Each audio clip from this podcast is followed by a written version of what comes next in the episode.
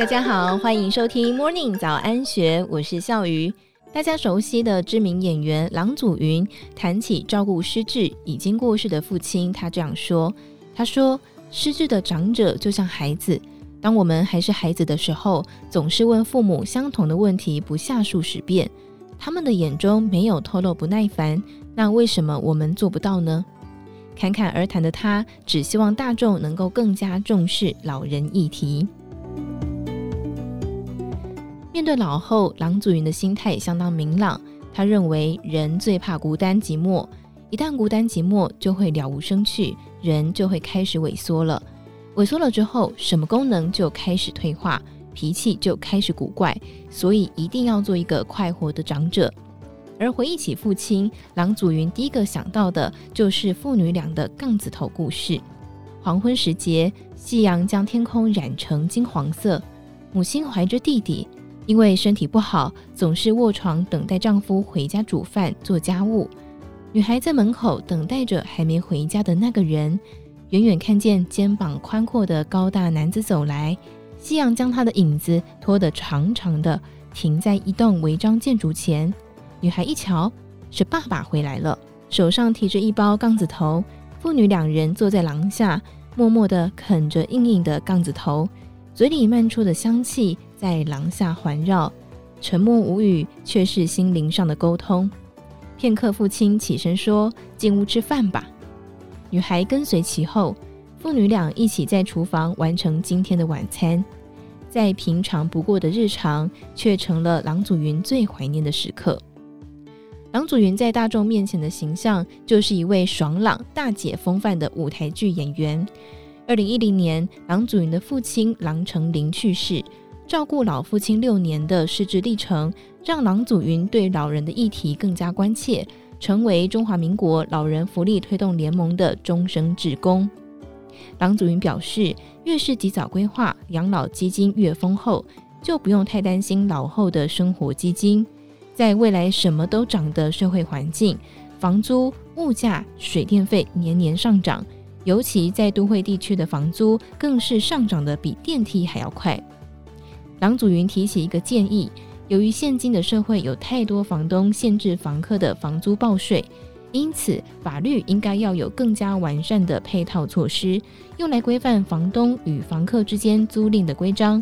否则，光是存钱就相当辛苦的这一代，要如何攒钱来面对老后生活呢？而面对自己老后的问题，郎祖筠毫不犹豫地回应：不要因为年龄而向人生说不，应该打破对“老”一词的观念，不要放弃任何学习的机会。现在有许多老人的社区大学或是活动，多多参加，还可以交朋友，让自己的生活丰富起来。另外，他也提到，时代一直在变，必须与时俱进，警惕自己不要成为倚老卖老的年长者。郎祖筠的母亲说过：“四十岁以后的身体是自己的。”这句话潜移默化地长存在他心中。身体老化之后，该注意养生，要开始注重饮食的问题。再者，运动也是不可或缺的一环。俗话说：“要活就要动。”不常运动的话，腰和腿就会没有力气，很快就会退化，不是没有道理的。要善用饮食和运动来延缓老化。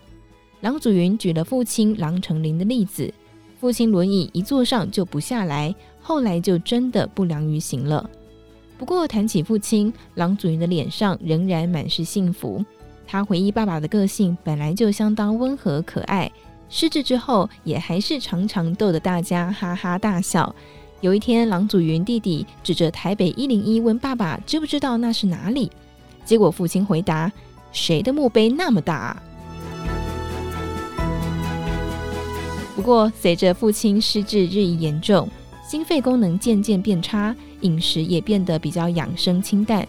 重口味的爸爸会像孩子一样拒绝生气，但是郎祖筠善用身为女儿的柔情攻势。加上父亲失智之后，对于时间也失去现实感，所以他每十分钟就向爸爸撒娇一次，告诉爸爸是他自己答应再吃一口饭，就这样不断循环，一碗饭就这样让哄着吃完了。面对失智者，郎祖筠有一套，与失智长者沟通的时候，善用失智症状的健忘转移注意力，先顺从他们，再用另外一种的说法来说服并且完成目的。郎祖筠分享自己失智的老父亲也曾经有走失的经验，好险父亲会写自己的名字，才不致走丢。当他在社区打转时，被社区管理员领回家，因此他也积极地倡导老蒙爱的手链。他可以协助找回走失的失智老人、智能或是精神障碍有走失之余的家人。郎祖筠强调，带着这条手链的家人找回来的几率几乎是百分之百，所以一定要防患于未然。郎祖筠也相当感谢父亲的外籍看护艾米，他把爸爸照顾得很好。爸爸的皮肤总是润润的，身上也都没有不好的味道，也从不便秘，所以很感谢艾米。郎祖筠表示，人与人之间的相处就是互相，自己最后悔的就是因为工作因素导致陪伴父亲的时间少，还好艾米把父亲照顾得很好，才让他不致后悔莫及。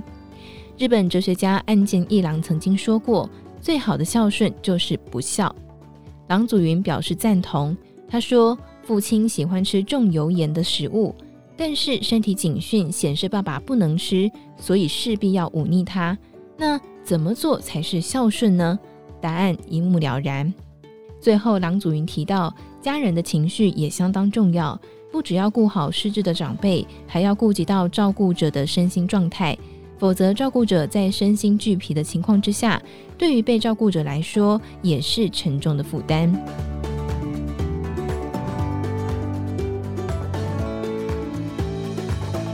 以上分享内容引用自幸福首领网站，原文获得伊甸基金会授权转载。有任何想法，欢迎留言告诉我们。谢谢您的收听，祝福您有美好的一天。我们明天见，拜拜。